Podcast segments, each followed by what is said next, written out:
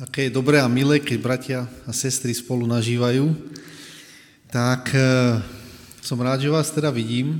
Odkiaľ som to citoval ináč? Áno, a nie 112, iný nejaký žalm to je? Nejaký má niekto nejaký e, iný pokus? Ktorý by to mohol byť žalm? Keď bratia a sestry spolu nažívajú dobre. Trošku vyššie zamierme ako 112. Ešte oveľa vyššie. Vyššie. Ktorý? 130 to už je bližšie, to už je veľmi teplo. 5 je veľa, 135 je veľa, takže trošku nižšie. 133, tak, dobre, nevadí. takže dneska budeme ostávať v žalmoch, mali sme na sobotnej škole, celý 4 rok študujeme žalmy, takže hm, dneska ostávame tiež v žalmoch, nebude to teda 133.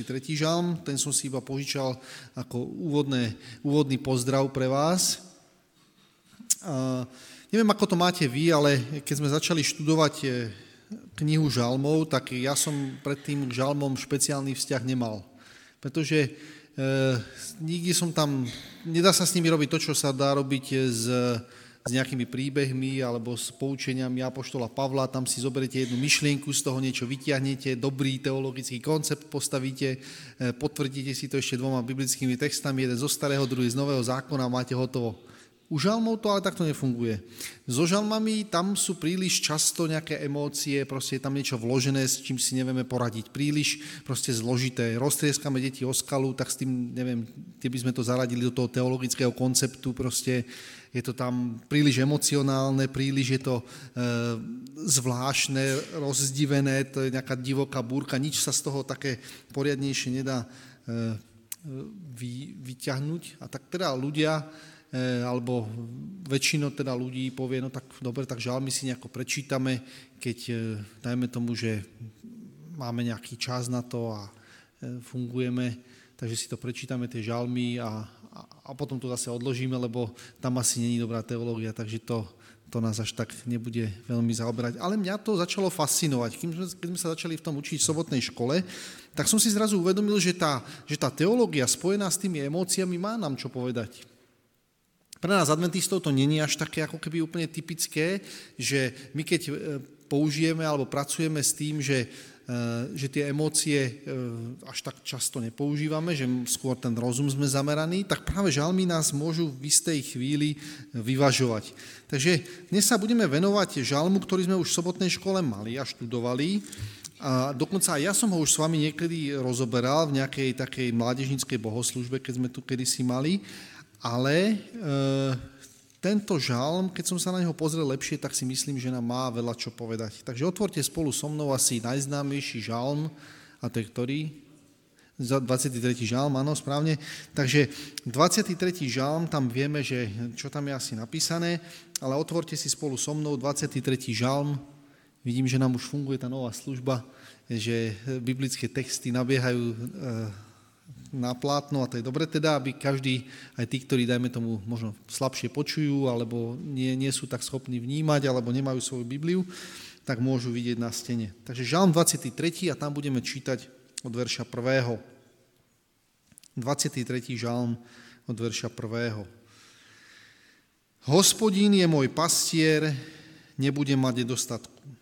Pastie ma na zelených pažitiach, vodí ma popri tichých vodách, Občerstvuje moju dušu, vodí ma po cestách spravodlivosti pre svoje meno. Aj keby som išiel dolinou tône smrti, nebudem sa báť zlého, lebo ty si so mnou, tvoj prúd a tvoja palica ma potešujú.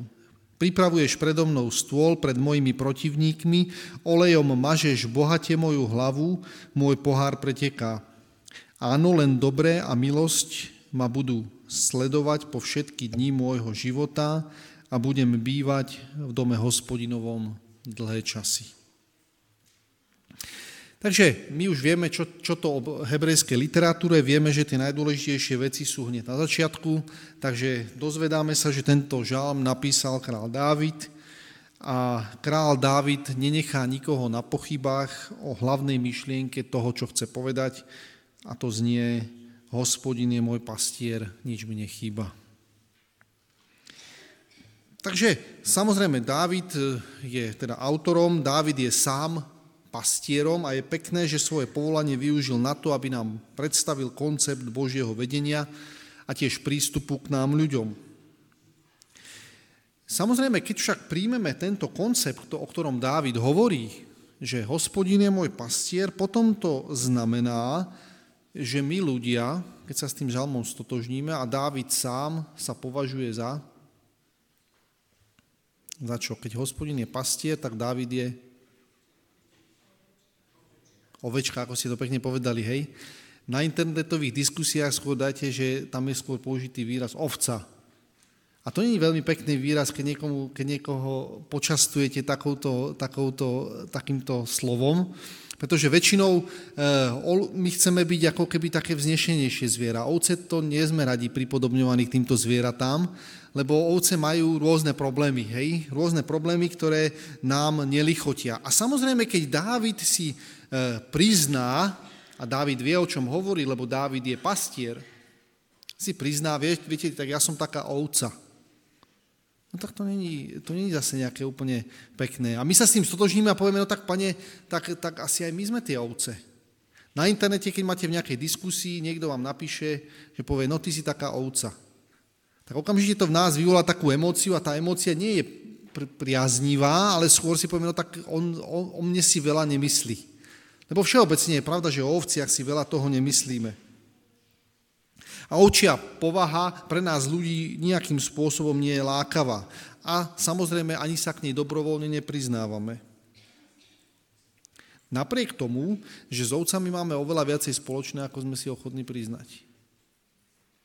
V nás tá ovčia povaha niekde je. Ale je pre nás lepšie a pohodlnejšie, aby sme sa k tým ovciam nepriznávali. Ale Dávid Eh, Dávidovi to očividne nevadí. Pretože celá pozornosť toho žalmu, napriek tomu, že Dávid sám seba priznáva sa k tomu, že je ovca, tak hovorí to, že to, že ja som ovca, je jedna vec, ale to, že hospodin je môj pastier, je vec druhá a oveľa zásadnejšia. Teda celá pozornosť toho žalmu není zameraná na nás, na ovce, ako by sme si mohli myslieť, ale hlavne na pastiera. Ale to nám nebráni, aby sme si pripomenuli nejaké kľúčové charakteristiky oviec. Takže čo by ste povedali o ovciach? Čo sú to za tvory tie ovce? Je to niečo, teda sme si povedali, že nie až tak pozitívne, ale v čom je teda problém? V čom majú ovce problém? Čo by ste povedali? Čo je taký problém s ovcami? V čom, by nám, v čom, v čom nám nevyhovujú tie ovce? Áno, to je jeden z, jedna z, jeden z ich problémov je, že ovce sa nevedia vrátiť domov, nemajú zmysel pre domov. Vtáky sa vrátia domov, lastovičky odletia, letia do Afriky, ja neviem koľko tisíc kilometrov a o niekoľko mesiacov sa vrátia presne do toho istého hniezda, na ten istý domček, sadú do toho hniezda, kde boli e, vyliahnuté. A si povieme, no tak, tak keď lastovička to zvládne, ovca by to mohla tiež zvládnuť a lastovička, aká je malinká, a ovca oproti nej, tak to by mala byť úplne bez problémov sa vrátiť domov. Pes sa tiež vie vrátiť domov, mačka sa vie vrátiť domov, jeleň, koza sa vráti domov. Väčšinou to preto je, že s tými ovcami ešte aspoň dve kozy, ktoré to tam nejako zorganizujú, lebo ovca, tá ide, niečo si rozmyslí. Ani, aj, asi sa nedá ani povedať, že rozmyslí, proste niekde sa vyberie a bezstarostný život si takto prežíva, že aha, ja si idem na nejaký výlet, proste a zrazu sa pozrieť, no a to tu nepoznám, tak neviem, neviem, kde som asi. Hej, tak neviem, ja som nikdy nebol ovca, teda asi som, hej. Takže, ale my ľudia v tomto sme podobní tým ovečkám, hej, že ako to funguje, hej, že my si povieme, Izajáš dokonca to tak ocituje, povie, my každý sme zablúdili ako, čo hovorí Izajáš, ako ovce. Zabludili sme ako ovce. Niektorí sa dokonca z nás ľudí dostali od Pána Boha tak ďaleko, že už aj prestali e, nejakým spôsobom vnímať, že existuje nejaký pastier. Že na pastiera úplne zabudli. Že dokonca zabudli aj toho, že mali niekedy nejaký domov, že sa majú kam vrátiť. Že pochádzajú od niekoho, kto je e, ďaleko ich, ich samých presahuje. V tomto sme ovečkám e, podobní. Ideme si svojou cestou a nevieme, že sme stratení. Niektorí z nás vieme, a tak sa obzeráme troška, hej, ale nám to nič nepomáha. A vtedy v takejto chvíli, keď si uvedomíme, že máme problém s tým blúdením, že to s našimi, našou schopnosťou vrátiť sa niekde alebo rozoznať, že čo je vlastne náš domov, tak je dobre mať vhodného pastiera. Pretože je tam niekto, kto presahuje toto naše poznanie a vnímanie a, a vie nás doviesť tam, kam potrebujeme ísť. Dobre, čo ďalej ešte, vy ste povedali, čo je ešte také charakteristické pre ovce? Áno, nevie sa brániť, výborne. E, každé zviera alebo iné zviera má nejaký spôsob tej ochrany, hej, tak ako hovoril Will.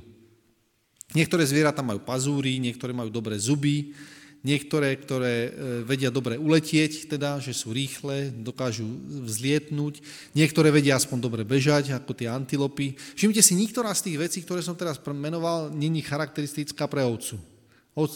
Čiže, no baran ešte tak, hej, to je pravda, že baran ešte ten, eh, hej, ale tiež keď pozeráš dvoch baranov, že čo oni vlastne robia, ako trávia svoj voľný čas, tak tiež by si nemal o tom veľkú mienku, že, že dobre, no tak. To by nás mohlo tiež charakterizovať, nie? že ako tie barani furt do seba narážajú tými rohami, hej? A keď si povieš, no tak to má aký zmysel, tak povedú, no tak hlavná vec, že kto je múdrejší, alebo ja už neviem, čo by si tak pomysleli tí barani dvaja. Takže viac menej ako keby nemajú ako keby spôsob tej ochrany tie ovce, ak hovoríme o ovciach. Niektoré sa dokážu brániť svojimi teda pazúrmi, zubami, niektorí majú, e, teda dokážu rýchlo behať, odletieť, niektorí dokonca majú kamufláž, že, že ich není vidno teda, že splynú z okolím, aspoň tak niečo, ale nič z toho neplatí o ovciach. Ovca de facto, však keď ste videli niekedy ovcu utekať, tak si poviete, no tak, tak to je proste humorná situácia, keď ovca beží, tak to je tak proste... si povieš, no tak nie, že by sme ju dobehli, hej, ale aj tak to vyzerá tak trošku, trošku vtipne. Ale všimnite si, s nami ľuďmi je to podobné ako s tými ovcami. Keď sa narodí malé bábetko, tak asi hádam v tom celom systéme toho, tej živočíšnej ríše, hádam, neexistuje bezbranejší tvor, ako je ľudské mláďa, by sme mohli povedať o niektoré zvieratka sa už po nejakom čase hneď postavia a už sú schopné po pár týždňov, dajme tomu, už samostatne fungovať. Malé dieťa, ešte 4, 5, 6 ročné, to ešte není e, také úplne e, nič moc teda. Neviem, či ste zaregistrovali pred týždňom alebo dvoma, bola informácia o tom, že nejaká matka opustila svoje dieťa, nejakého chlapca, 8 rokov mal či koľko, a on chodil do školy, učil sa, zohnal si nejaké jedlo, ona mu občas niečo dala, prišla tam za ním a žila v nejakej inej dedine a ten chlapec dva roky žil sám bez toho, aby to niekto vedel troma paplonmi sa zakrýval, lebo mu bolo zima, lebo samozrejme kúrenie neplatil, ani žiadne účty neplatil. No takže proste žil v tom byte, až potom niekto zistil, niekto sa mu prihovoril, teda po tých dvoch rokoch teda, a sa ho spýtal, že kde sú rodičia, či čo. No a zrazu, že rodičov on nemá, že on žije sám. 8-ročný chlapec. Ale samozrejme, to by sme mohli povedať, no tak, tak tie malé srnky, tieto zvládnu už oveľa skôr, tento 8-ročný chlapec, tomu sa to nejako podarilo, teda prežil to nejakým spôsobom, hej. A dalo by sa povedať, že tie, my ako ľudia sme veľmi zraniteľní. Vo v tej fyzickej oblasti, ale rovnako aj v tej duchovnej oblasti. Spomínate si, že Apoštol Peter, keď nás prirovnáva k tomu, k nejakému zvieraťu o tom, že aký je náš nepriateľ, tak nás tak prirovnáva nášho nepriateľa k čomu? Vlkovi, dobre, áno. A ešte, ešte, áno, aj k levovi dokonca, ktorý obchádza a hľadá, koho by zožral. Na to nie je veľmi dobrá perspektíva. My, ktorí sa v duchovnom svete nevyznáme, sme skôr ako tie ovce, hej, že bezbranní. My keď Všimnite si, niektorí ľudia povedia, no tak ja som mal duchovný zážitok, vstúpil som do duchovného sveta pomocou nejakých e, čarodejníckých proste praktík alebo proste nejaké metódy som vstúpil do duchovného sveta. Čo si tam zažil? No bolo to všetko úžasné. A vyznal si sa to v tom? No nevyznal. No pretože Pavel hovorí, obležte si celú duchovnú zbroj. Nie je nám zápasiť proti telu a krvi. Satan obchádza ako revolúcii levo a hľadá, koho by zožral. A my voči levovi, ovečka, akú povedzte, akú má šancu voči levovi nejaká ovečka? No ži, absolútne žiadnu. Neutečie mu, nevie sa ničím brániť, nevie ho ani vystrašiť, dokonca nejakým štekaním alebo čo, lebo to ani, ani hlas nemá poriadny, hej. Takže, takže nič proste nevie nejakým spôsobom sa do tej situácie dostať. Všimnite si, aj toto je to, čo sme s tými ovečkami podobní. No čo ďalej ste si ešte všimli na ovečkách? Alebo na ovciach, čo nie je až také povzbudzujúce. Nevedia sa vrátiť domov, nemajú spôsob obrany, čo ďalej. Veľa jedia. Áno, áno, to je pravda, tiež veľa jedia. Áno. Áno, výborne, výborne. Ešte, áno, dostaneme sa. Ja, Joško? Áno, takže áno, áno. Takže ďalšia tá vlastnosť je, áno, to znamená, že áno, že, že oni majú veľmi radi ako keby tú stádovitosť, hej, že to znamená, že to, že to, že proste sme v nejakej spoločnosti, to, že proste to, čo robia ostatní, tak to robím aj ja. Môžete si to aj vyskúšať niekedy, hej, že idete po námestí a takto sa budete pozerať hore chvíľočku, tak za chvíľku vám zastávať ľudia a tiež sa budú tak pozerať hore čo, čo sa tam deje, hej, lebo tých to zaujíma proste. Keď máte nejaký taký, akože takú, takú chuť vylepšiť si náladu, tak to môžete urobiť taký pokus, že zostanete stáť a budete pozerať tam pri tom Marianskom stĺpe a za chvíľku tam budete mať okolo seba nejakých ľudí, tie, tiež budú pozerať. A niektorí sa nezastavia, ale tiež budú pozerať, čo tam vlastne, čo tam vlastne pozeráte. To je taká stádovitosť. E, jeden taký, taký zaujímavý príbeh, vždy taký vtipný, že Jeden bol taký misionár, ktorý odišiel z Anglicka do, do Venezuely, to bolo v, v Južnej Amerike. No a e, on si povedal, no veľa po španielsky neviem, takže budem robiť to, čo bude robiť ten človek, ktorý bude sedieť vedľa mňa. Hej, to znamená, tak si to povedal, že to bude dobre, takto by som to mohol prežiť, to zhromaždenie, to bol adventistický zbor budem robiť to, čo robí on a to je bezpečné. To znamená, keď on sa postaví, budem sa ja postaviť, keď sa bude spievať, budem všetko vedieť podľa toho, čo bude robiť on. No lenže to, s čím nepočítal, tak tá, tá, tá, ten, tá príhoda je vtipná v tom, že, že uprostred pobožnosti zrazu e, ten človek, ktorý sedel vedľa neho, sa postavil. Tak on si povedal, tak sa postavím. Tiež postavil sa on a celé zhromaždenie takto urobilo, že teraz nič, tak potom si ho sadol, tak si sadal aj on, bol taký spokojný, že tak asi sa nič nestalo, ale prišiel za ním potom kazateľ a hovorí, no ty nevieš veľmi dobre po, po španielsky, že? A on hovorí, no neviem. A, ako, a to bolo tak vidieť? A on hovorí, no bolo to vidieť. A, že, a čo sa stalo vlastne? A on hovorí, no ja som práve oznámil, že e, minulý týždeň sa Kostovcom narodil syn a že otec nech sa postaví. Takže, takže niekedy to, tá stádovitosť, my sa rozhodneme, že, že, nám, že, že nám to pomôže, ale niekedy to práve odhalí to, že nie sme úplne tam, kde by sme mali byť, že? S tou, s tou stádovitosťou. Všimnite si. Takže ľahko nasledujeme príklad. A to, ako si vyberáme tie vzory, nie je vždycky úplne, úplne ideálny spôsob, ako si, ako si to vybrať. A ešte jednu vec tu mám poznačenú, čo ešte také charakteristické pre ovce.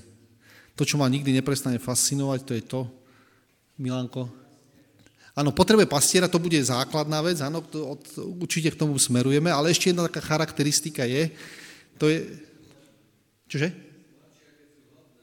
Áno, blačia, keď sú hladné, to je pravda, hej, áno, že samozrejme, hej, že, že dávajú to najavo, že sú hladné, hej, hej, teda určite, že sa ozývajú, niekedy aj veľ, až veľmi hlasno. To, čo mňa ešte fascinuje na tých ovciach, je, že sa veľmi ľahko vyplašia. Že nič ani nemusíte urobiť, iba idete okolo a zrazu tá ovca proste sa pasie úplne be, ako keby nejaký, že nič sa nedieje a zrazu proste sa strhne a beží o zlom krkíce, horí doli, proste nohu si zlomí, proste beží a si povieš, a čo sa stalo? Však ani vták tu nebol žiadny, ani, ani žiadne zviera neprešlo, ani ja som nekričal, palicu som po tebe nehádzal, čo, ale proste beží o zlom krky ho, hore dolinou. A teraz nevieš, čo sa stalo.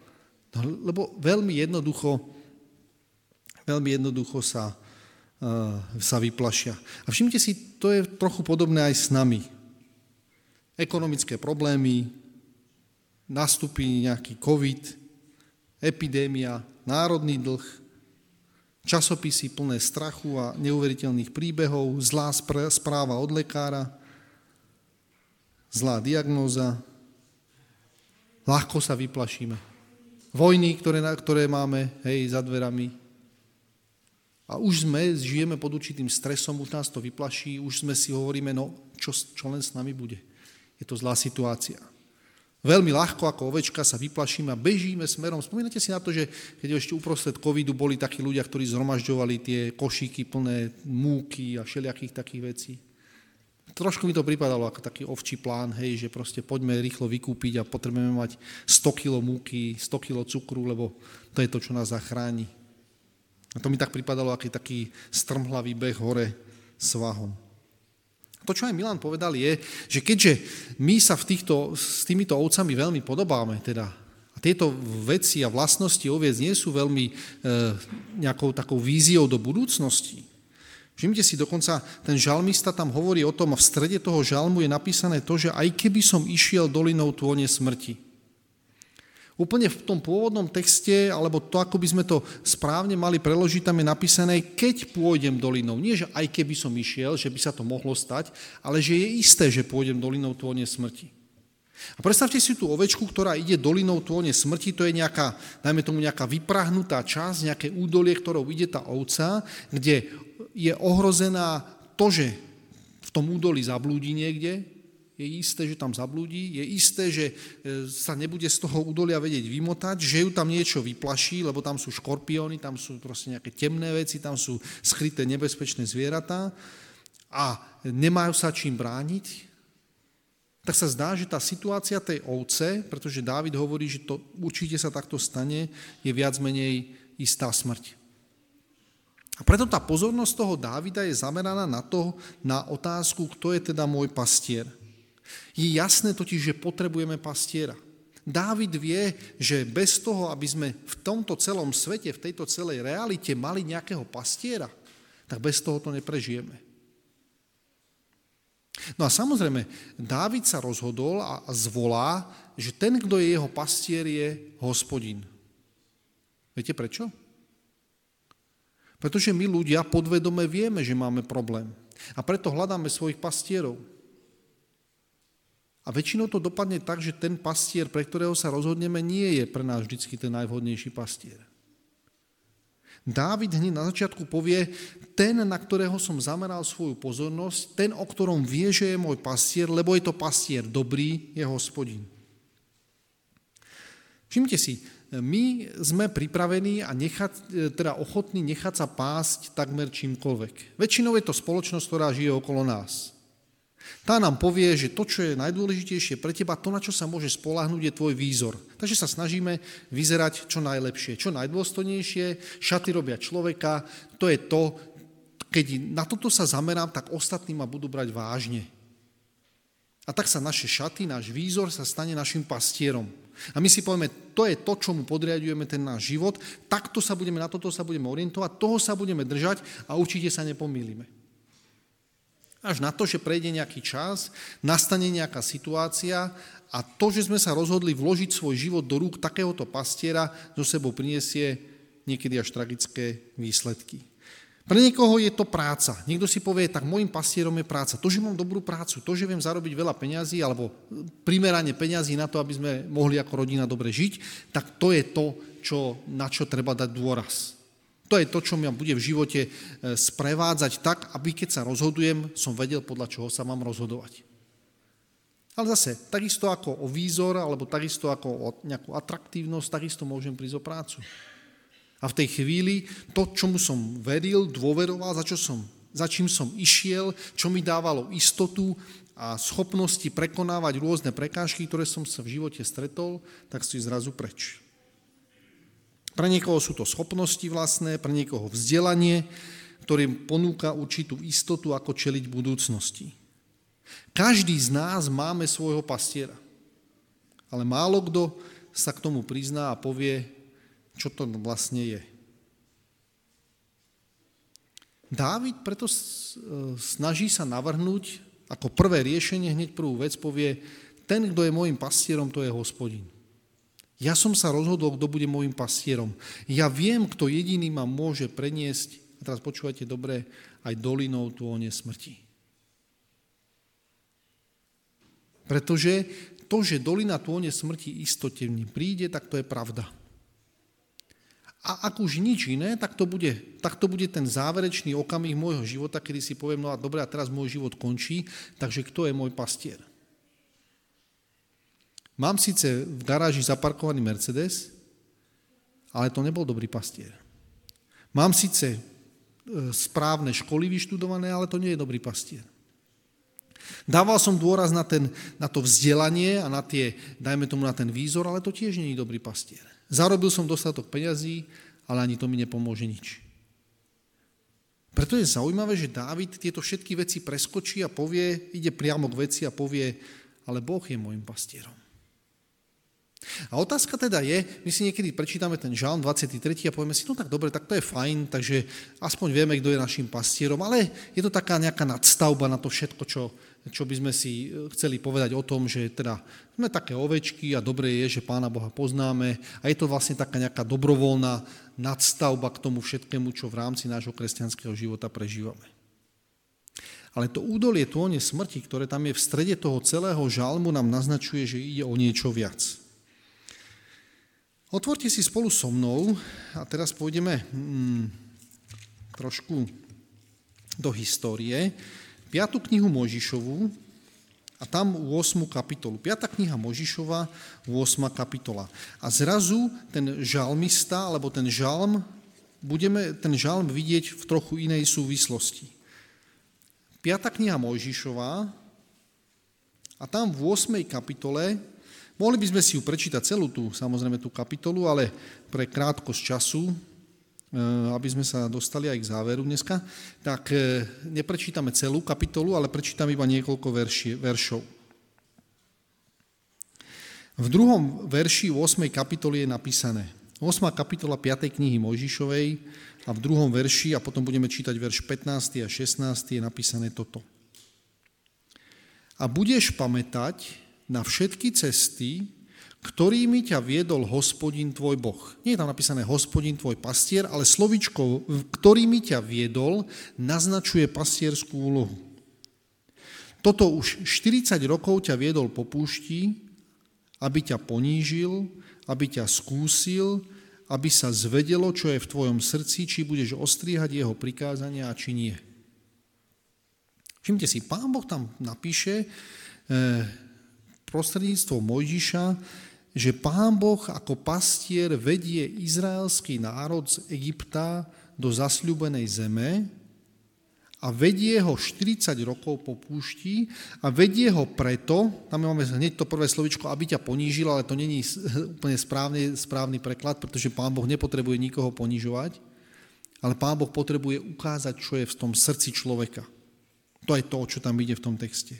Aby ťa vyskúšal, aby sa zvedelo, čo je v tvojom srdci. Zase, nie Pán Boh to potrebuje vedieť, ale to potrebujeme my vedieť. Pretože prvým krokom na to, aby sme Pána Boha uznali za svojho pastiera, je priznať si to, že sme ovca. Aby sme videli, že naozaj sme to my a že naozaj toho pastiera potrebujeme. To hovorí druhý verš, samozrejme to pokračuje ďalej a teraz sme vo verši 15. a 16. to je na druhej strane.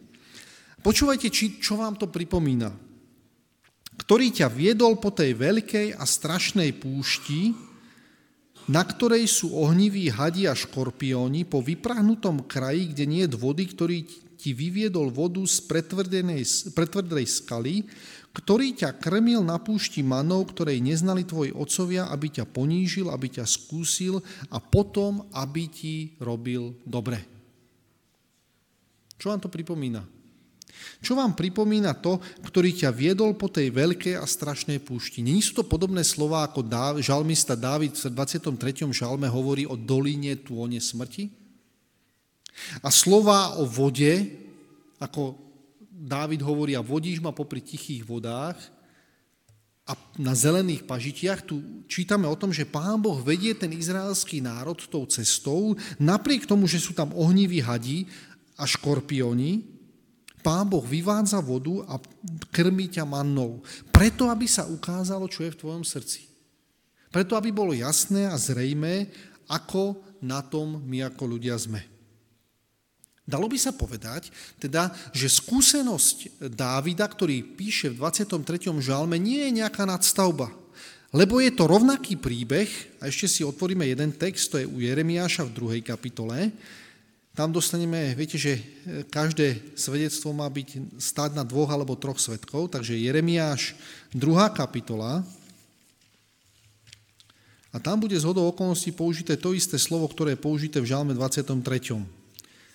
To nám ten pôvodný jazyk nás nepustí. A tam e, v druhej kapitole proroka Jeremiáša, tam je verš 6. až 9. Takže druhá kapitola proroka Jeremiáša, verš 6 až 9. Je to také úvodné slovo, ktoré Jeremiáš e, dostáva od pána Boha, e, kde pán Boh vlastne začína komunikáciu medzi svojim ľudom a medzi izraelským národom. Takže od 6. verša v druhej kapitole proroka Jeremiáša čítame takto. Aby ste nepovedali, kde je hospodin, ktorý nás vyviedol, e, ktorý nás vyviedol hore z egyptskej zeme, a teraz počúvajte, ktorý nás viedol po púšti, po pustej zemi plnej jám, po vyprahnutej zemi tône smrti. To isté, čo je v žalme 23. je napísané, že ktorý nás viedol po vyprahnutej zemi tône smrti. Žalmista povie, keby som išiel dolinou tône smrti, ten isté slovné spojenie, tak ty budeš so mnou a tu je napísané, on ťa takto viedol. Po zemi, ktorou nikto nechodí, kde človek nebýva. Doviedol som vás do zeme úrodných polí. Čo vám to pripomína? Na konci žalmu 23. po údolí tóne smrti, čo nasleduje? Budem v dome hospodinovom bývať, môj pohár preteká, olejom bohate mažeš moju hlavu, v dome hospodinovom budem bývať na väčšie časy. To je ten život v, tom, v tej krajine, v tom mieste, ktorý Pán Boh, do ktorého vedie izraelský národ. A počúvajte, že to isté je tam napísané. Doviedol som vás do zeme úrodných polí, aby ste jedli jej ovocie, užívali si jej dobré veci. Presne ten istý výraz, dobré veci. A keď ste vošli, poškvrnili ste moju zem a zohávili moje dedičstvo. Kňazi nepovedali, kde je hospodín a tí, ktorí berú do ruky zákon, ma nepoznali, pastieri zradne odstúpili odo mňa, proroci prorokovali skrze bála a odišli za vecami, ktoré neprospejú. Preto sa ešte budem pravotiť s vami, hovorí hospodín, i so synmi vašich synov sa budem pravotiť. Všimnite si, príbeh kráľa Dávida, ako to napíše o pastierovi, není len nejaký náhodný príbeh, ktorý si on vybral ako súčasť svojho povolania. Ale je to príbeh, ktorý ukazuje na to, akým spôsobom funguje život človeka, ktorý putuje z Egypta do Kanánu. Keďže izraelský národ je obrazom toho, čo to znamená putovať z Egypta do Kanánu, potom to znamená, že tento istý obraz sa týka každého z nás. To nie je nejaká dobrovoľná nadstavba. Pre ovce, ktoré idú po púšti, je to otázka života a smrti. Pre ovce, ktoré putujú z Egypta do úrodnej zemi, prestretému stolu a pretekajúcemu poháru, je to jediný spôsob, ako prežiť. A Dávid v 23. žalme sme naspäť povie, keď ja budem kráčať týmto temným údolím, ja sa nebojím zlého. Spomínate si na to, prečo sa Dávid nebojí zlého? V 4.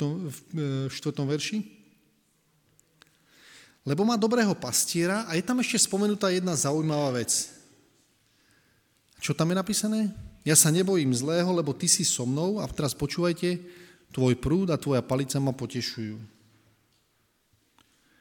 Prúd a palica tam hrajú dôležitú úlohu. Samozrejme, pastier je dobré, keď má prúd, lebo sa má o čo opierať, ale predovšetkým ten prúd není pre neho samého. On ho síce má, ale je to to, čo, na čom to celé stojí. Na čo potrebuje pastier prúd a palicu? Dávid hovorí, že je to prúd a palica, ktorá ho potešuje alebo sprevádza týmto jeho cestou. Mimochodom, máme v príbehu o výdení z Egypta, to je taká skúška správnosti, nejaký prúd alebo palicu? Napríklad? Áronová palica, ešte nejaká palica. Čo sa stalo s Áronovou palicou? Dokonca zakvitla ako mandlový kvet, dobre? Čo ešte ďalšia, ešte máme niečo s palicou, nejaký iný príbeh s palicou pri videní z Egypta? Mojžiš pri skale pomocou palice do, došlo k videniu vody zo skaly, výborne. Čo ešte ďalej, čo sa stalo s palicou? Zmenila sa na hada, výborne. Ešte ďalší príbeh s palicou. More sa ako rozdelilo. Mojžiš zdvihol palicu, E, keď boli ohnivé hady, ktoré ich štípali na tej púšti, tak čo sa stalo s palicou? Áno, na palicu vydvihli hada. To je stále to isté slovo. Pri videní z Egypta palica hrá kľúčovú, kľúčovú záležitosť. Takisto ako v 23. žalme Dávid povie, že to, čo má na tej ceste, to, na čo sa pozerám, to, čo je pre mňa kľúčové, to, čo je v centre mojej pozornosti, je palica. To je, tá, čo, to, je to, čo ma potešuje. Pri videní z Egypta palica hrá kľúčovú rolu, takže potom by to mohlo znamenať, že naozaj ten, tá palica je stredobodom pozornosti nielen pri videní z Egypta, ale aj stredobodom Dávidovho žalmu. Čo by ste povedali, čoho symbolom je teda tá palica? Čo symbolizuje tá palica, ktorá tam je neustále prítomná? Usmerňovanie, výborne, čo ďalej? Áno, Božia moc a Božia pomoc, jeho záchrana. To je to, čo tá palica reprezentuje, pretože oni toho Pána Boha naživo ako keby nevidia. Ako keby tie ovce v, tomto, v tejto chvíli nie, nie sú schopné vnímať, kto je ich pastier. Ale palica sa stáva pre nich predmetom, ktorá e, symbolizuje Božiu moc a Božiu pomoc. Táto palica je symbolom záchrany a vyjadrením srdca povahy toho, kto je vo vzťahu k ovciam. Svojho pastiera. Je to pastier a jeho činy sú predmetom na to, na čo treba hľadieť. Preto ten žalmista hovorí, tvoj prúd a tvoja palica ma potešujú. To sú to, čo ja vidím, to sú reálne, živé skúsenosti, ktoré ja mám s pastierom. To je tá reálna palica, ktorá v mojom živote je. Aj keď toho pastiera, dajme tomu, nemusím vidieť ako celok, rozumieť jeho, jeho všetkým myšlienkam, jeho zámerom a tak ďalej. To, čo vidím, je palica, ktorá ma sprevádza. Prejavy jeho moci a pomoci, ktoré tam sú. A samozrejme, to, čo sme hovorili, zároveň je to symbolom záchrany. A ono to začína mať trošku taký presah. Tí z vás, ktorý, e, ktorým sa zdá, že ten príbeh ešte bude pokračovať, tak máte pravdu. Pretože to není len Dávidová skúsenosť v Žalme 23. To není len e, prechod Izraelitov z Egypta do zaslúbenej zeme. Ale ono to má ešte jeden ďalší presah. Existuje totiž jedna špecifická postava, ktorá sa tento žalm modlila naozaj reálne ktorá tento žalm prežila do všetkých dôsledkov. Nie, že by to Dávid nebol, ale Dávid ten žalm neprežil tak, ako je napísaný. Viete, aká to je postava? Pán Ježiš. On sa ten žalm modlil naozaj. A teraz počúvajte, ako slova, ktoré vyslovuje teraz nie žalmista Dávid, nie ľudia, ktorí putujú z Egypta do Kanánu, ale ako Ježiš. Hospodin je môj pastier, nebudem mať nedostatku, hovorí Ježiš. Je to pravda v jeho živote? Povedali by ste, že niekedy bol okamih, kedy Ježiš by povedal, no Boh nie je môj pastier? Pasie ma na zelených pažitiach a vodí popri tichých vodách. Je to pravda? Že Ježiš vždycky vo všetkom dôveroval svojmu otcovi? Občerstvuje moju dušu, počúvajte dobre, a vodí ma po cestách spravodlivosti. Kráčal Ježiš cestami spravodlivosti?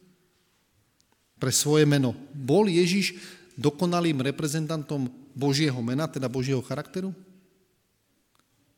Bolo to tak, že keď sa ľudia pozerali na Ježiša, tak videli, aký je Pán Boh? Áno, vodí ma po cestách. Kto z nás môže povedať, no ja chodím po cestách spravodlivosti a robím e, dobré meno Pánu Bohu. Na mňa by sa všetci mali pozerať, lebo ja som ten, ktorý dobre reprezentuje Boží charakter. Keď niekto chce vedieť, aký je Pán Boh, tak nech sa pozrie na mňa. Áno? Ale Ježiš to môže povedať. Počúvajte ďalej. Aj keby som išiel dolinou tvone smrti, to je pravda? Ježiš išiel niekedy dolinou tvone smrti? Áno či nie? Ježiš išiel niekedy? Kedy to bolo? Kedy? Počkaj, teraz máme dve. Do, výborne. Takže na kríž, keď išiel? Na Golgotu, áno? Gecemanská záhrada, výborne. A ešte, ešte, ešte, ešte nejaké iné? Nejaký príbeh? Pokušenie správne. Ježiš je na púšti 40, náhodou 40 dní, toľko isto, koľko bol židovský národ na tej púšti, 40 rokov, deň za, za rok, to si tam už doplňte, ako chcete. A tam tiež prechádza dolinou tóne smrti. Všimnite si, a toto, čo nám je, nebudem sa bať zlého. Mal Ježiš skúsenosť so stretnutím zle, so zlým v jednom prípade aj v druhom prípade? Bolo to tak? A Ježiš povie, nebudem sa báť zlého. Čo, mimochodom, čo bolo pre Ježiša tá palica na púšti? Teraz sme v tom prvom pokušení. Čo bolo pre neho tá palica, ktorá ho potešovala? Čo to bolo? Čo to bolo? Áno, presne tak, napísané je. To bolo to, čo mi, to, to bol ten dôvod, prečo som sa nebál zlého, je to, že napísané je. Že neustále, keď ten zlý prichádza a povie, vieš čo, takto to urob. A dokonca mu niek- v jednom prípade aj cituje to Božie zlo, povie, nedovolí, aby si si udrel nohu o kameň. Žalm 90. Nedovolí. A on povie, nie, nie. Jeho palica a prúd ma potešujú. To je to, čím sa ja nechám viesť. Mimochodom, samozrejme, to je symbol aj pre nás. To, že ak sa niečím máme v živote nechať viesť, ak nejaká palica príde, tak to sú skúsenosti, ktoré prežívame s Pánom Bohom a potom Božie slovo, ktoré s ním prežívame. Obidve sú tam potrebné. Aj prúd z jednej strany a z druhej palica. Rozumiete? Skúsenosť, Božie slovo. Skúsenosť, Božie slovo. Skúsenosť, Božie slovo. Bez toho to nejde. Tvoj prúd a tvoja palica ma potešujú. Ježiš teda prechádza a počúvajte ďalej, pripravuješ stôl predo mnou, nehovoril Ježiš vždy o tom, že sa teší na tú hostinu nebeskú? Že ten stôl prestretý a že sadneme, Ježiš, ktorý chodil, sme to preberali 10 rokov na Večeri pánovej vždycky, o tom, že ako Ježiš sedí pri stole. Pamätáte si na to?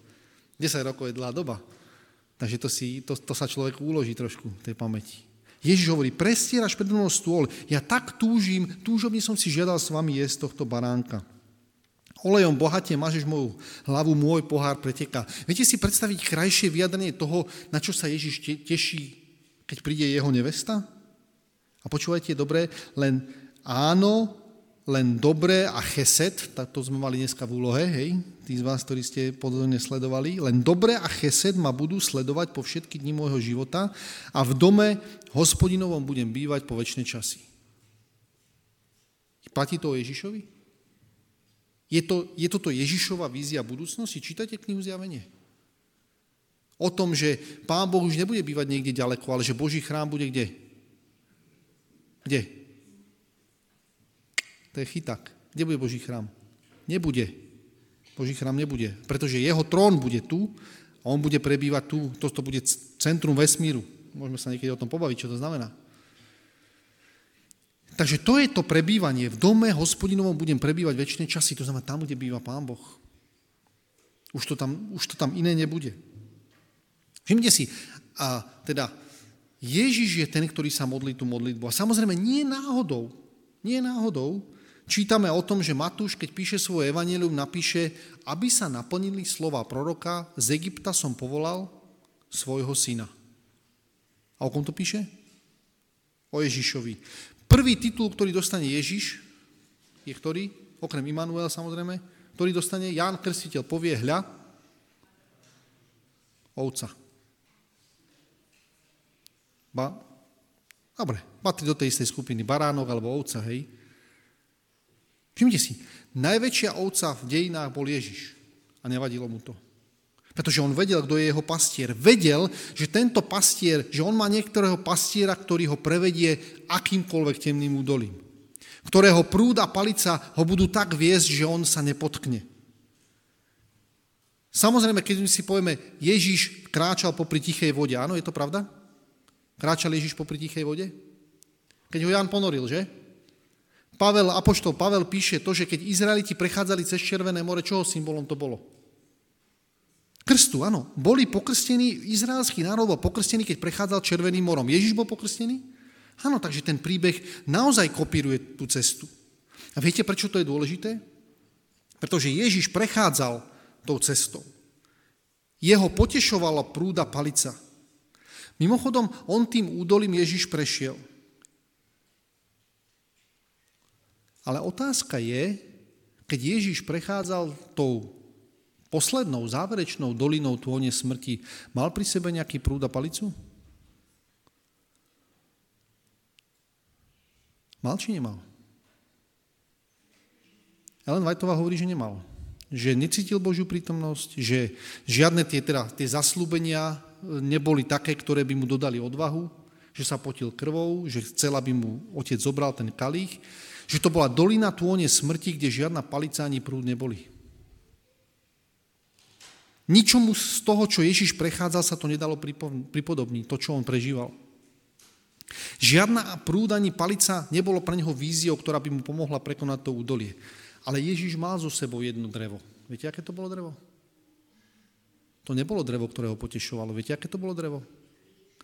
Áno, to isté drevo, ktoré pre nás už je teraz potešením, ktoré je pre nás skutočnou záchranou. My už máme teraz možnosť hľadiť na to drevo. Všimte si, nie je náhoda, že keď tam Izraelitov kúšu tie ohnivé hady, spomnite si na ten príbeh, púšne zmie ich tam kúšu, oni nie sú schopní sa nadýchnuť, lebo to paralizuje ich svaly, proste, lebo neroznáša kyslík v krvi, ale ten jed, tak oni majú za úlohu čo urobiť. Iba jednu jedinú vec. Mojžiš nerozdal tabletky a povedal, každý si dáte jeden tabletku pod jazyk a dáte si ráno aj večer a už si vyriešite váš problém s tým hadím jedom. Áno? Čo povedal Možiš? Jediný spôsob, ako prežiť to údolie tône smrti, tých ohnivých hadov, o ktorých sme tam čítali, jediný spôsob, ako to je, že budete hľadiť na palicu, na to drevo. To je jediné potešenie, ktoré v živote máte. Máte prúda palicu, pretože bežné veci v živote budú také, ktoré vás, prúda palica vás budú viesť. Ale potom príde situácia, kedy ani prúd, ani palica nepomôžu. Vtedy pomôže iba jediné. Viete čo? To, čo Ježiš nemal. Ale my to máme. My už môžeme hľadiť na hada. A my si povieme na Ježiša Krista, ktorý vysí na palici. Samozrejme, to je symbol toho istého. Preto povie Ján, kto vidí syna, má život. Kto vidí syna. A preto môže povedať, dobre a milosť ma budú sprevádzať a dokonca aj vtedy, keď hľadím v údoli tône smrti, keď ním prechádzam. Prosím vás, ako sa to deje? Ako sa to deje, že prichádza to uzdravenie? Viete ako? Neviem. Ja to neviem.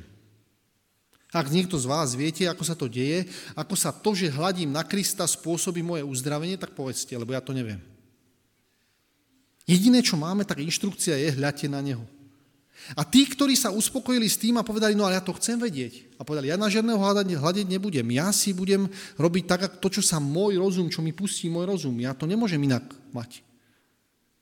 Tí, ktorí uveria Pánu Bohu a povedia, aj keď tomu nerozumiem, ja na ňo vierou budem hľadiť, lebo to je podstata viery, tak tí sú zachránení. Ako sa zmení moja ovčia povaha? Moja povaha sa nezmení tým, že hľadím na pastiera, vo všetkomu dôverujem.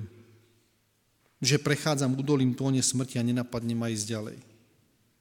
Ona, tá ovčia povaha ostáva vo mne, ale už sa neprejavuje. Už tam zrazu nie je. Už zrazu to, čo ide, v mojom vnútri sa deje niečo úplne iné. Izajáš, keď opisuje to, ako ho Pán Boh, keď vidí Božiu slávu v 6. kapitole Izajáša, tak e, vidí tam odlesk Božej slávy. A viete, čo povie vtedy Izajáš pri odlesku, keď vidí odlesk Božej slávy? On povie, beda mi hriešnemu, pretože moje oči videli hospodina pánovníka. Všetky moje cesty sú skazení, som ohavný, toto neprežijem. To je to, čo sa deje, keď hľadíme na Krista, na jeho drevo.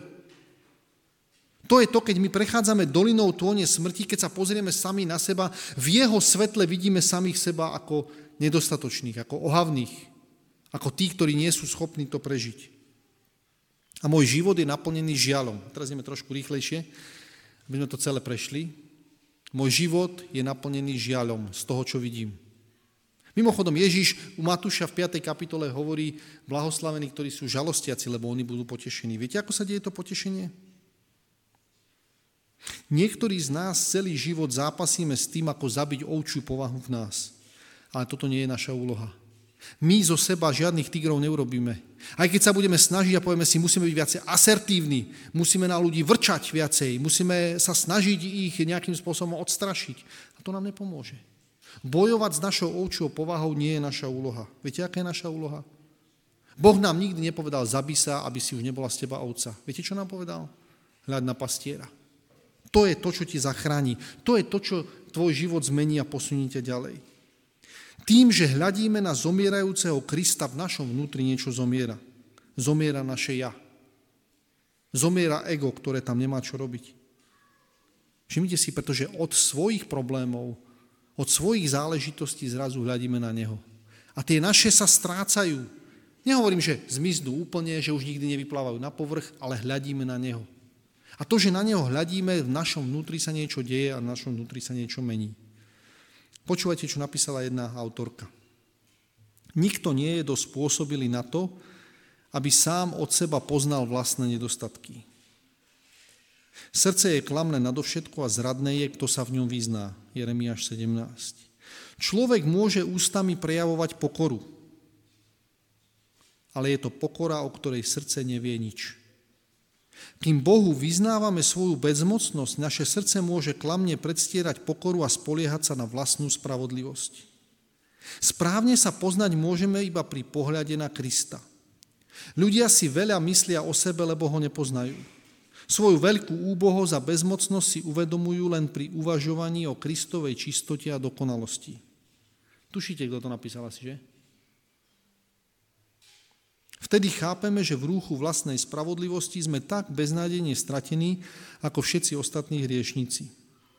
Poznáme, že spasenie nám nezabezpečí naša dobrota, ale iba nekonečná Božia cheset.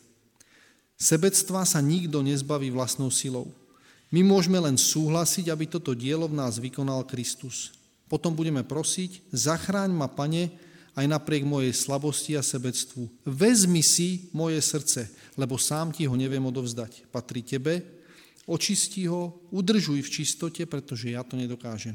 Stvárňuj ma, pretvor ma, povznes ma do čistého prostredia, aby mojim vnútrom mohol pretekať prúd tvojej lásky. Čím bližšie prichádzame ku Kristovi, čím lepšie poznávame čistotu jeho povahy, tým lepšie chápeme závažnosť hriechu a tým menej sa budeme vyvyšovať. Kristové podobenstva, strana 120 a 122. Všimnite si, ale to nie je všetko. S tou našou ovčou povahou ešte nie je koniec. Ale to je jediný liek na to, ako to prežiť. Ako prežiť cestu údolím tône smrti. Hľadie na Krista. Jediný spôsob. Ale všimte si, je tam ešte jeden rozmer. Okrem toho, že nám to ukazuje našu vlastnú hriešnosť a my teraz vidíme, v akom obrovskom rozdieli sa nachádzame my voči Pánu Bohu, tak to má ešte jeden efekt a počúvajte dobre. Spomínate si na Mojžiša, ktorý mimochodom z hodou okolností 40 dní strávi na vrchu? Zase tá 40 to je nejaké šťastné číslo asi v tomto prípade. Viete, čo sa s ním stane po 40 dňoch? Niečo sa s ním stane. Jeho tvár, áno, vy tam ukazujete takto, jeho tvár, čo? Jeho tvár žiari. A viete, čo je napísané v 32. kapitole eh, ohľadom toho Možiša? Jeho tvár žiarila, ale on o tom nevedel. On o tom nevedel. To sú tí, ktorí povedali, pane, kedy sme to urobili? Ja, my, my nevieme, kedy sme to urobili. To, čo ste urobili jednému z mojich, on o tom nevedel. Mojžiš nevedel, že žiari jeho tvár. On hľadel na neho. Samozrejme, pre nás je ten Mojžišová požiadavka jasná. On strávil v Božej prítomnosti tak dlho, že teraz povedal, pane, ukáž mi svoju tvár. A pán mu povedal, rozumiem tvoje požiadavky, ale nedá sa, lebo by si zomrel. Mojžiš povie, mne to je jedno, ja som pripravený zomrieť, pretože ja teraz mám k tebe tak blízko, ja už to neviem vydržať, mne to je jedno, čo sa so mnou stane, ale ja chcem vidieť tvoju tvár. A pán mu povie, rozumiem volaniu tvojmu srdca, takže to urobíme takto. Zoberiem ťa do svojich rúk, vložím ťa do skaly, prikryjem ťa svojou dlaňou, potom sa otočím chrbtom, odokriem trošku tú ruku a niečo uvidíš z môjho, z môjho chrbáta. A to je to, čo sa stalo. Mojžiš uvidel niečo z jeho chrbáta, išiel dole, jeho tvár žiarila a on o tom nevedel. On o tom nemal ani poňatie, že sa s ním niečo deje. My keď hľadíme na Krista, ani nevieme, že sa s nami niečo deje. Mimochodom, viete, čo sa deje? To je, to je taký, taká krásna čerešnička na torte. Viete, čo sa mimochodom deje vtedy, keď hľadíme na Krista? Viete, čo sa dialo s Mojžišom počas toho, ako hľadel na Pána Boha? Viete, čo sa mu stalo predtom? Pán Boh popri tom napísal na dosky, kamenné dosky napísal svoj zákon. Čo som tým chcel povedať? Mojžiš hľadel na pána Boha a on medzi tým napísal prstom na dosky svoj zákon. Viete, čo to pre nás znamená? Že Boh, ktorý slúbil, že napíše svoj zákon do našich srdc, to urobí kedy? Keď my budeme hľadiť na Krista. Už dosť bolo tých snách povedať si, tak ja budem dodržiavať ten Boží zákon, ja si ho tam zapíšem do toho srdca sám a ja už potom to sám zvládnem, pane, vieš, a ja ti potom ukážem, ako to tam mám. Nie, nie, nie. ten vedľajší produkt hľadenia na Krista je to, že on napíše do nášho srdca svoj zákon. Počuli ste dobre. Vodí ma po cestách spravodlivosti. Viete, kto to robí? Vodí ma po cestách spravodlivosti. Povedzte mi to iným slovom. Píše do srdca môj svoj zákon. Vodí ma po cestách spravodlivosti, to on je spravodlivý, to on vie, ako to máme urobiť. To není, moja, to není výsledok toho, že ja, Pane Bože, teraz už budem spravodlivo žiť podľa Tvojho zákona. Nie, nie, nie, to je pastierová robota. A viete, kedy to on to robí? Vtedy, keď na ňo hľadíme. Keď Mojžiš hľadí na Pána Boha, Pán Boh zapisuje na dosky svoj zákon. A koniec všetkým tým snahám, Pane, my už ten Tvoj zákon dodržíme, my si ho už zapíšeme do srdca, s nami to už bude. Nie, nie. Jediná vec, ktorú ovce majú na starosti, všimte si, je hľadiť na svojho pastiera. Kým on hľadel na Boha, Boh písal na dosky svoj zákon. Všimnite si, to je tá sláva, o ktorej hovorí Izajáš v 40. kapitole. To je to dobré a milosť, dobré a chesed ma sprevádzajú, potešenia. Ja budem bývať v dome hospodinom. Viete, kto sa dostane do domu hospodinov? Viete, kto mohol vstúpiť do Božieho domu? Viete, kto mohol vstúpiť do Božej prítomnosti, do svetine svetých? Neviete, že? Jasné, že viete. Aký kniaz? Iba veľkňaz. A čo, je, čo bola podmienka toho, aby tam mohol vstúpiť? Že bol dokonalý. Čo? Rúcho mal dokonalé, ale to nemal od seba. Mimochodom, tu je to tiež o ruchu napísané, o tom, že kto odieval toho, ten izraelský národ počas celej tej cesty a kto ich obúval, to, to bol zase ten pastier. Viete, viete, ak to bolo s tým veľkňazom? To nebolo to, že on bol dokonalý, ten veľkňaz. Viete, v čom bol? Že tam bola obeď, prenesenie palica na ktorú on hľadel s dôverou. To bolo všetko. Ale on povedal, ja budem bývať v dome hospodinov, to je tam, kde je Božia prítomnosť na väčšie časy. Takže každý jeden z nás, to je, to je, to je výsledok tej, toho, keď Pánu Bohu dovolíme, aby bol našim pastierom. On nás privedie tam, kde nás chce mať. S rúchom, ktorým nás chce mať. S dôverou, so zákonom, ktorý je napísaný v našich srdciach. Všimnite si, ani ešte jednu vec som vám nepovedal o tom, čo my ako ovce máme robiť. Stále dookola my ovce máme hľadať na svojho pastiera. Pretože s nami je to tak, že netrafíme domov. Všimte si, keby nám Pán Boh dal tú úlohu. Vieš čo, ty, podľa, ty dodržuj Boží zákon a príď do neba. A my si poviem, tak to zvládnem, hej? A to iba, to iba nepochopenie toho, že som ovca, že, to, že proste, že to je tak vzdialené realite, že, že to nie je šanca. Ale keď hospodin je môjim pastierom, keď on je ten, ktorý ma vedie, tak potom to má hlavu a petu. Všimte si, tento pastier chce byť tvoj pastier aj môj. Hovorili sme o tých vlastnostiach oviec, ktoré má veľmi problematické, ale ovca má jednu dobrú vlastnosť. Viete, aká to je dobrá vlastnosť? Keď pozná hlas pastiera. Ovca, keď pozná hlas pastiera, keď pozná palicu, potom nech sa jej deje pod nohami čokoľvek, ona hľadí na pastiera. Aj keď pod nohami hady sa tam množia a tak ďalej, ovca ide, lebo pozná svojho pastiera. Pozná hlas svojho pastiera. Nech sa deje okolo, za ním, pred ním čokoľvek, ona kráča ďalej, pretože pozná hlas svojho pastiera. A vie, že ten jej pastier je dobrý. Vie, že on tam ju privedie, kde on ju chce mať. Pretože ona pozná hlas svojho pastiera. A to je jediná naša úloha. Spoznaj hlas svojho pastiera. Jediná šanca, nesnaž sa napísať si Boží zákon do vlastných srdca, lebo to nezvládneš. Spoznávaj hlas pastiera každý deň. Ešte jeden citát, a to je záver. Bolo by dobré, keby sme každodenne aspoň hodinu uvažovali o Ježišovom živote.